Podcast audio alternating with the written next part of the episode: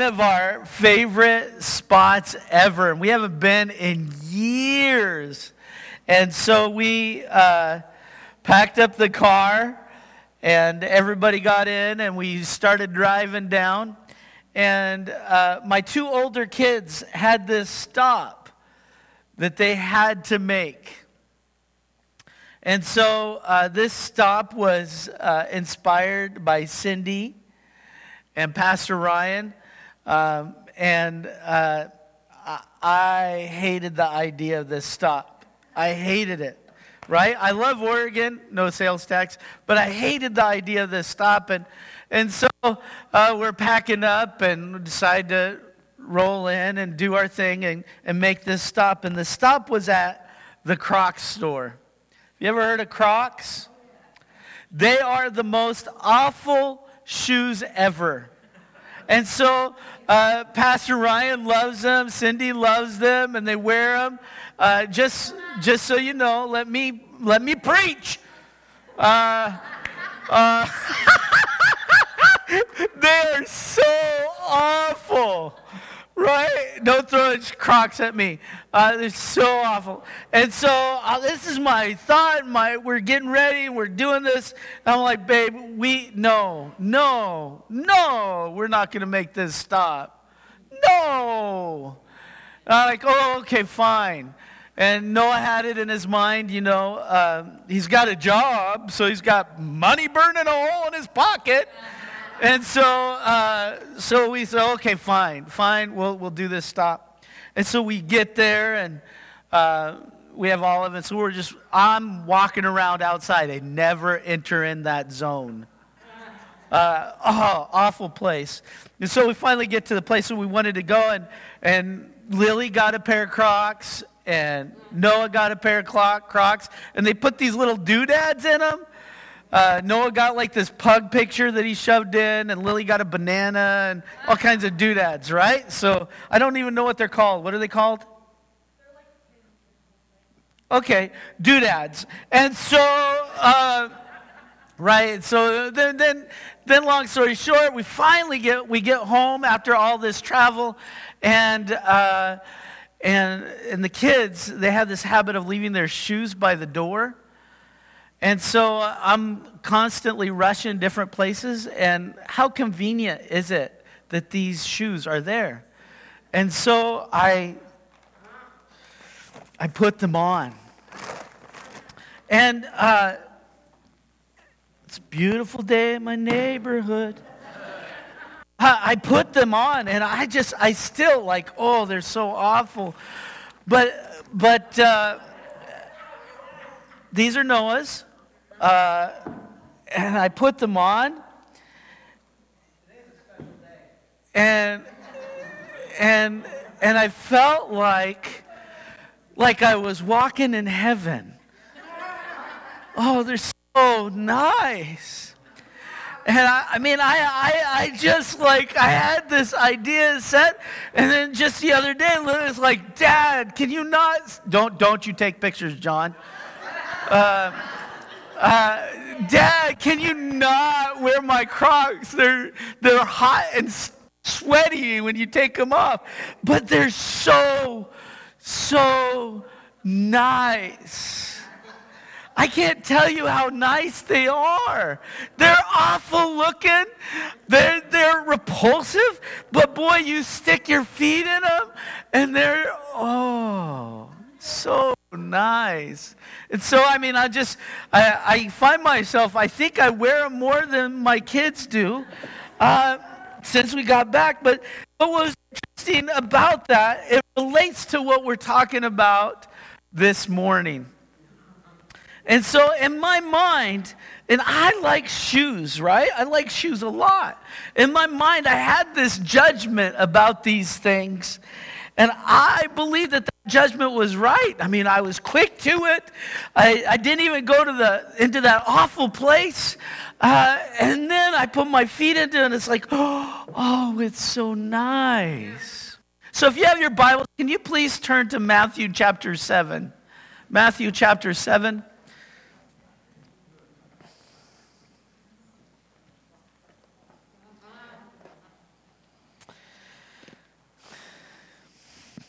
And yes, I, I'm going to preach with these on because I think I just might be a little bit happier.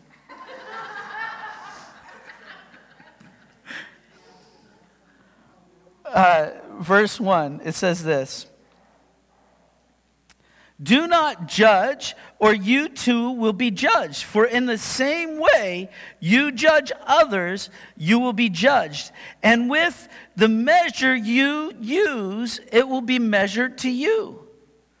Why, why do you look at the speck of sawdust in your brother's eye and pay no attention to the plank in your own eye?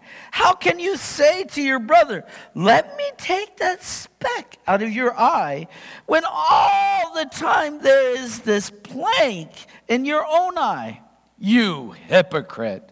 First, take the plank out of your own eye, and then you will see clearly to remove the speck from your brother's eye.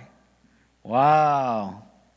Well, I mean, it just pretty much says it. I mean, from the get go, it says, Do not judge, or you too will be judged. For in the same way you will judge. Uh, in the same way you judge others, you will be judged. With the measure you use, you, it will be measured to you. So we look at this idea of, of not to judge. I mean, we, we see it time. I mean, we see people judging all the time. You can't get on Facebook or any other social media site and see all these courageous people that judge, right?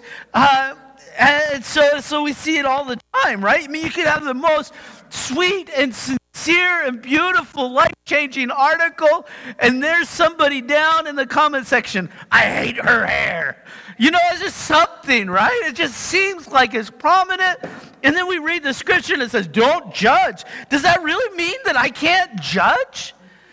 Does that really mean that I'm not supposed to judge? And I mean, because I mean, not only do we see that, but but if you you're like me and you have friends, I mean, I have friends, uh, all kinds of different friends from all kinds of different environments, and and I remember growing up, uh, different friends would get tattoos that says only God can judge. Is that true? Can only God judge? Where, where's the line in that? Can we judge?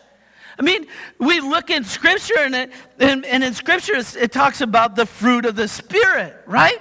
So, and it talks about how you will know someone by their fruit. You'll know that they love God uh, uh, by their love one for another. And in fact, we're really judging, aren't we? We base something of someone based off of the fruit that's produced in their life. So, so is it really what it's trying to get out that we can't judge? Is that really what Jesus is getting at? I was like asking all these questions and going through this process myself. And like, man, am I not to judge? I mean, I'm supposed to be wise. I'm supposed to be discerning. I'm supposed to be careful. Isn't that true that that's kind of judging? Is that what he's talking about here? The word for judge is this word called K R I N O, krino. Krino. And this word, krino, means to, it means to condemn, it means to avenge, and it means to levy punishment. Now, now let's back up. Uh, you, you've heard that verse, John 3 16. It says, For uh, God so loved the world that he gave his only son, that whoever believes in him will not perish, but have everlasting life. You know what the word, the verse after that talks about? Jesus says, For I did not come into the world to condemn the world. Wait, condemn, there's that word again. Condemn. And so, so when I look at this and when I read this over and over again, I, and this idea that this word judges is condemn. And then I see that God doesn't come to condemn, but He comes to give life, right? So, how, how does that work and what does that look like? And so, so, would you walk through this process with me in this? So, if Jesus didn't come to condemn, I, I, I want to make a suggestion here that God convicts right? So God convicts. And what that means is that, that he, he, he shows us our sin, which there is supposed to be from that a contrition of a heart. And from that contrition of heart, you know, the broken heart, a sad heart, you know contrition, right? So contrition is that, is that because of my sin because of what I've done to God, it draws me to be sorrowful, to be remorseful, to be apologetic. That's why we say, God, forgive us our sins, right? And the whole idea, the whole thought be, behind convicting is that, is that I go from contrition to change. And then I go from change to compassion. Right? And so, so when we look at this conviction, it's meant, David, can I borrow you for a second? You don't mind being around my cool, my son's cool. Okay, sit down. Sit down. So, so, so when we look at this word convict, it's this idea that David will be God. He's not God, for sure, definitely not God. Uh, is that God convicts my heart, which causes contrition, which causes change, right? Which causes compassion. And that drives me closer to God. That's what conviction is. And so, so when we sit in here or when we're in an environment like this and, and, and, God's word is being shared and all of a sudden you get that feeling deep down inside, it's almost like butterflies sometimes where it's just, you know, you know something's off. You know something's wrong. And, and, and God brings these ideas or thoughts to your head and you're like, God, I don't deserve you. That's conviction. Condemn, condemning means there's no hope for me.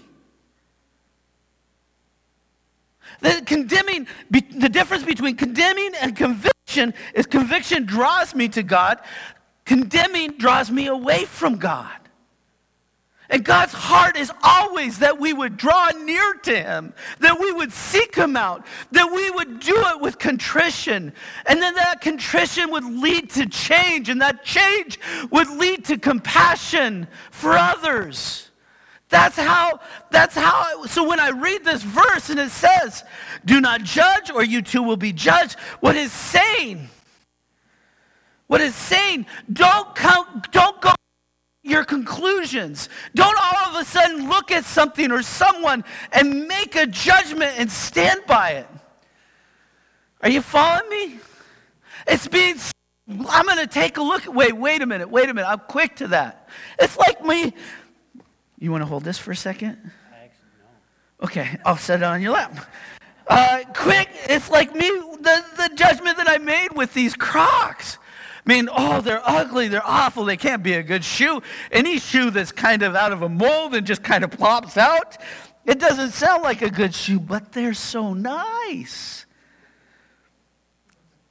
Right? I came to a quick judgment, but my judgment was wrong. And I know you're looking at me going, boy, it's still wrong. That's okay. They're so nice. Right? And so when we read this and it says, do not judge, or you too will be judged. It's this idea or this mindset. Don't be quick to judgment. Don't be quick to rush into judgment, but be slow in it. Be cautious in it. Because love is the best. And when God convicts us, it's to drive him to him, drive us to him. Are you following me in this? Now, now let's look at the second part. It says that in the same way, in the same way you judge others, you'll be judged, and with the measure you use, it will be measured to you. Whoa. Here's what's really interesting that I found out through my studies. You can go, well, yeah, this is fun having you up here. Okay that the, the, the rabbis taught about two ways that God judges during this time in this culture and they're super prominent. So so when when all these people were standing before jesus or sitting before jesus well jesus sat and people typically stood while he taught. Well jesus is sitting there standing and listening to all that he has to say all that he's talking about right? And so when he says uh, in the same measure They're, they're immediately picturing this two ways that God judges. Because it was, a, it was a, a dominant school of thought. Everybody knew it, everybody considered it. There's two ways that God would judge and how they saw this. So the first one was this justly. That God judges justly. Here, here's what's amazing. It's despite what we believe and despite what we've experienced, God is always just. He, he can't back down from it. He, it's who he is. He's right. He's always right. He's always just. Right? So, so we look at it, and that's and just is this idea that I get what I deserve. Exactly how much I deserve and exactly how I deserve it.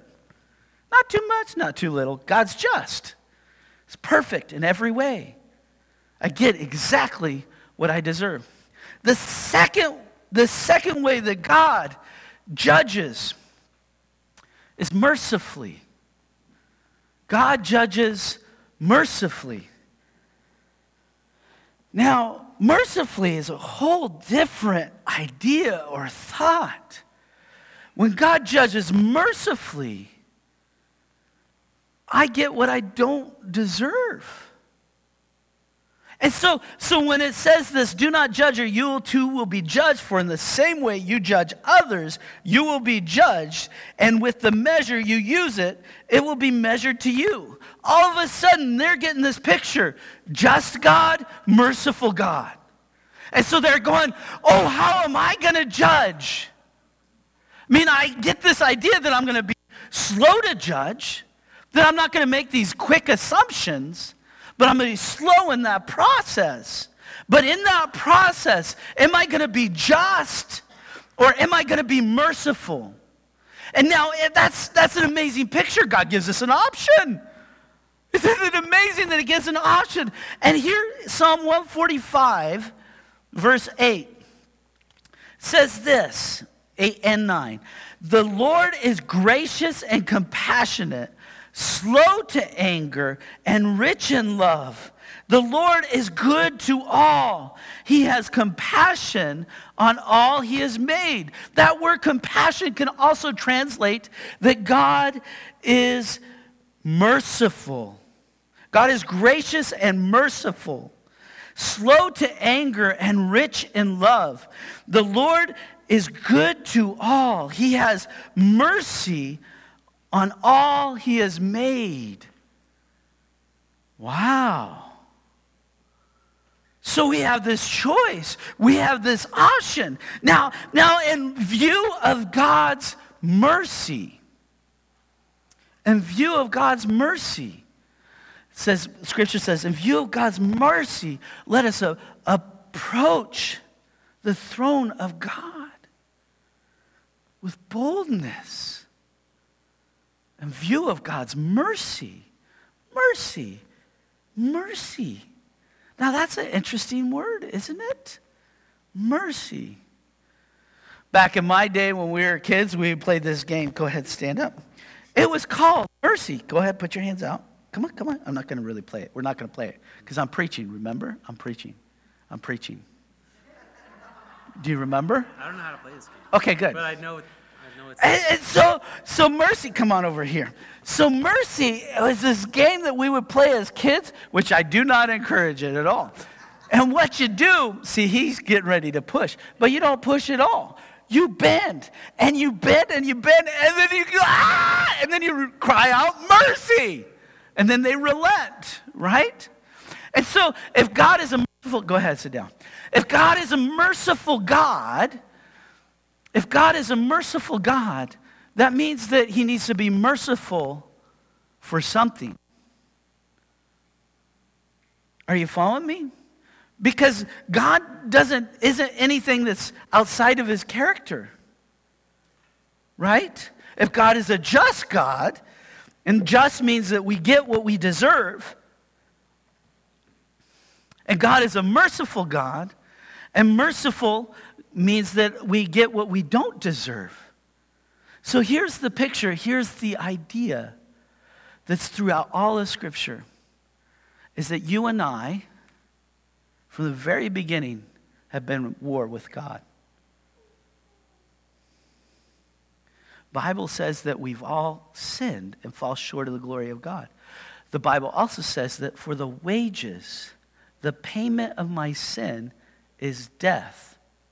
So if God's a just God, if he is who he says he is, if he's completely true to his character, which he is, he always is. Scripture says he's the same yesterday, today, and forever. He does not change. What that means that if God is just and I'm at war with him, I'm against him, I'm opposed to him, that means that there's a, there's a payment for that. There's a penalty for that because God's just. Now, here's what's so amazing about God God is fully just, but He's also fully merciful. So when I approach God, when I approach God with a contrite heart, the Bible says that I become a new creation.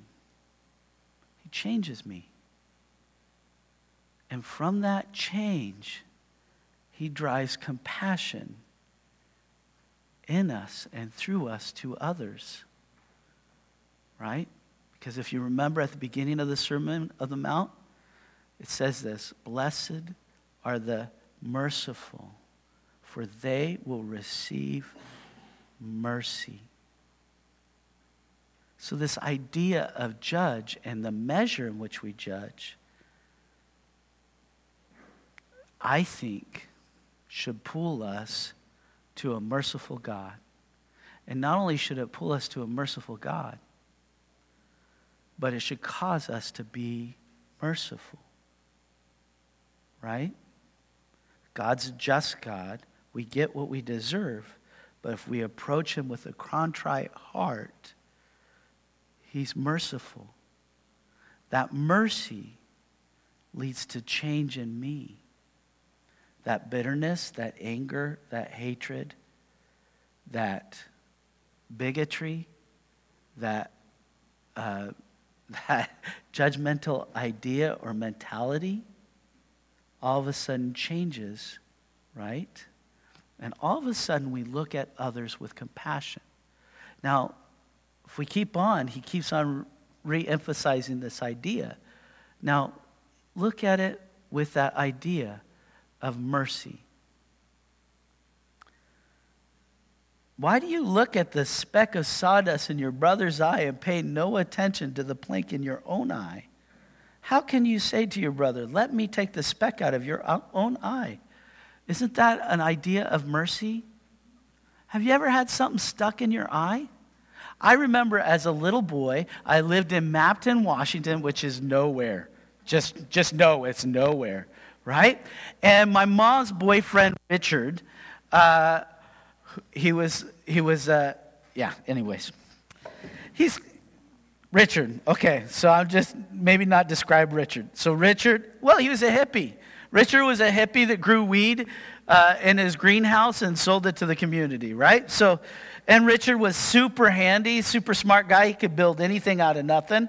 And uh, Richard was remodeling his grandma's house and turning it into apartment, right? And I remember uh, there's this big hole that there was a piece of plywood on top of it, and underneath the plywood was a well, right? So, you know, boy, get away from there. Yeah?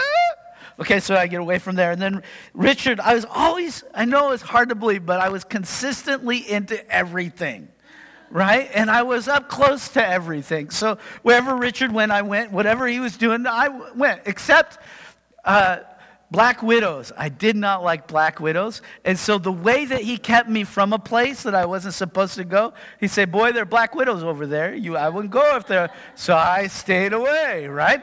Anyway, so focus back to Richard. He was pouring cement. Is it cement or cement? C- cement. Okay. He was pouring cement, and uh, uh, one of the pieces of cement got in my eye. Just a little, it was just a little daub. And I was like, ah! And I was crying and I was blinking as hard as I could. Tears were coming out. It wasn't coming out. And, and Rich was like, What happened? Oh, you got cement in your eye. So he opens up my eyeball and he says his tongue out and licks it out. That's awesome, right? Perfect.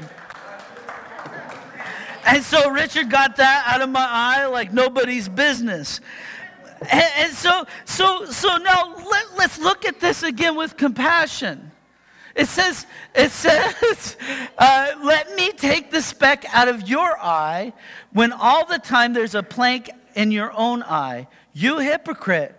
Okay, now it's telling us how to walk through this, right? You hypocrite. First, take the plank out of your own eye, and then you'll see clearly to remove the speck from your brother's eye. See mercy there. Do you see it? But the pattern is different than what we want to do, right? Because we know what's best for everybody else, but we have no idea or clue what's best for me. And what's so interesting, at least for me, and maybe you're on the same board as me, is that, is that oftentimes I'm quick to judge when it's something that I struggle with. Uh, I'm quick to judge when it's something that I struggle with. See, this, this is why uh, having a family is so amazing.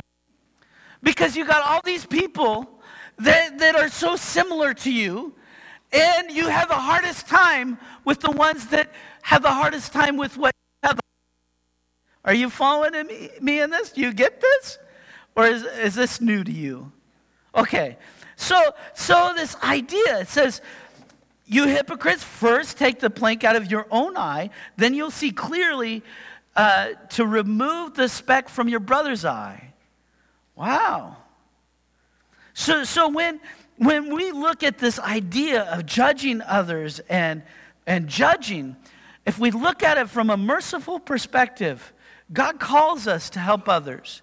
He moves us to help others. He moves us to have compassion on others. He moves us to mercy. In fact, oftentimes when we read through the book or through, through books in Scripture, we see that idea. Jesus has compassion on people and he moves with compassion and he does the miraculous. More often than not, we see, we see how Jesus has compassion on someone that's blind. We see how Jesus had compassion on someone that's lame or demon possessed or broken or hurt. And he had compassion. And not only did he have compassion, but he moved based on that compassion, which led to change and transformation in people's lives. And see, God still does that. And the difference is that he does it through you and I. And in that, he calls us to be merciful. And see, what's so interesting about starting with me, about checking myself, this is that when we check ourselves, when we start with me, when we start with me, it moves us to mercy. Why does it move us to mercy? Because you know what we realize? Is that we're all in the struggle together. And we all face similar things. Sometimes we want to announce it, most of the time we don't. We try to hide it and stuff it in. And so when we when we come to evaluation, God, search me and know me. If there's any wicked way in me, show me. Lead me to the way of everlasting. So, evaluation, when I open my heart to God, when I ask Him to search me, it leads to conviction. And again, the difference between conviction and condemnation is conviction draws us to God.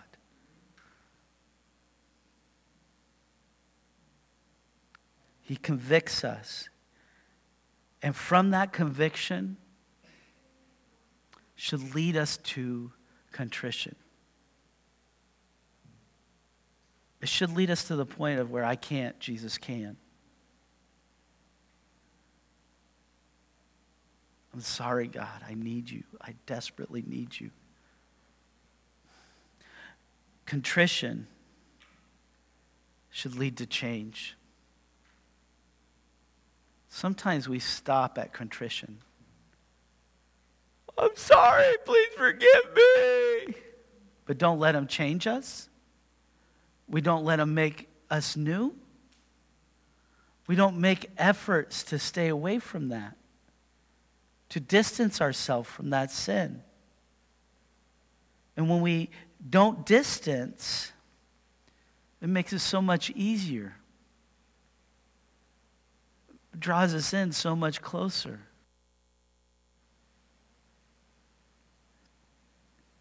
Evaluation leads to conviction, conviction to contrition, contrition to change, and change leads to compassion.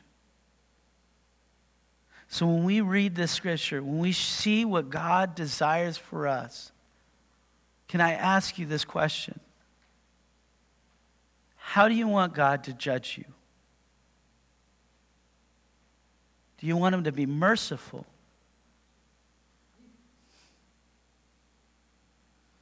Now, the next question should lead us to how, how do we judge others?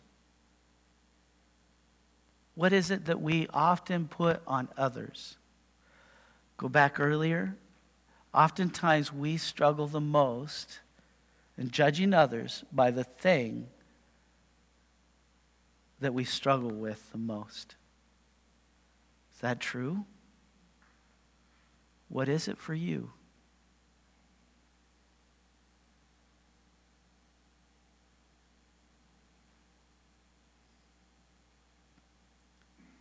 Conviction leads to contrition. That thing that you just put in your head, are you willing to swallow your pride and ask God for, for his forgiveness? Are you willing to humble yourself and ask God to change you? See, if we stop at contrition and don't move to change,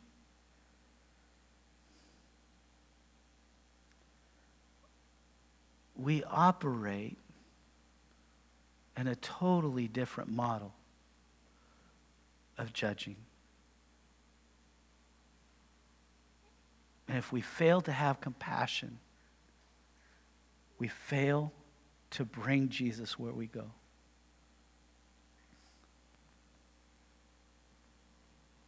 And He's our healer. He's, he's the only way we receive peace. He's the only one that can make us whole. He's the only one that can take the brokenness and repair it. You see, God's merciful and God's just. And He's fully just and fully merciful. So, what is it that's in your eye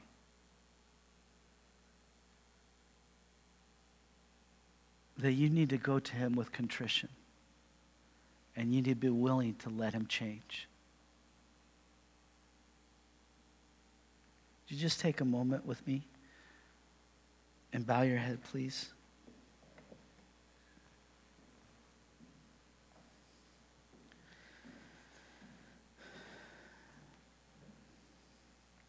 as your head is bowed, I just want a moment between you and God.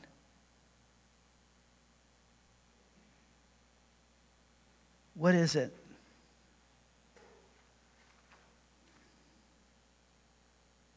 What is it that's blocking your sight? Perhaps it's pride. Perhaps it's anger or bitterness. Perhaps it's your lack of control.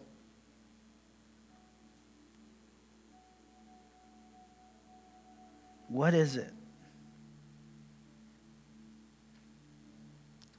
Perhaps it's your attitude. You're always right.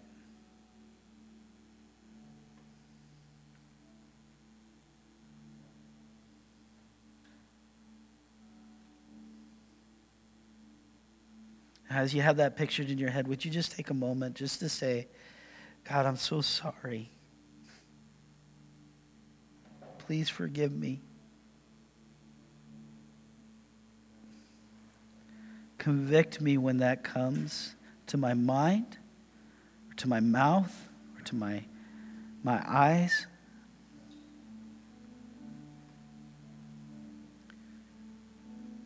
Search me and know me. Forgive me, God.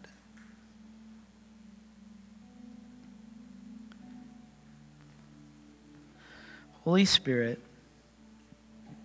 would you just ask the Holy Spirit to just change you in that area? Holy Spirit, empower us. Give us the power to live differently, to be changed by you.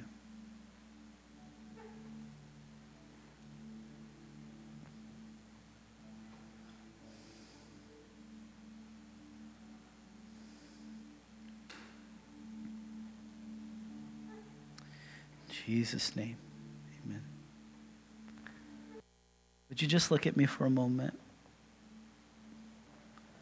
If you just took a moment to ask God to change you, your next step is to ask Him to use you. God is amazing at the things that have been broken in us, the things that we failed, things that are flawed, that are offset, to change others around us. Because change leads to compassion. And if it doesn't lead to compassion in you, then I would suggest that you go back. Ask God to convict you. What needs to change? Because it's compassion. And then on the same end, one little side note. This is also saying that when I deal with the stuff in me, that I'm less likely to go after the other person even if you're 99.9% sure that you're right. We still draw back. We still ask God, convict me. And we respond to that conviction we respond to the conviction with change and change with compassion. Would you stand with me this morning?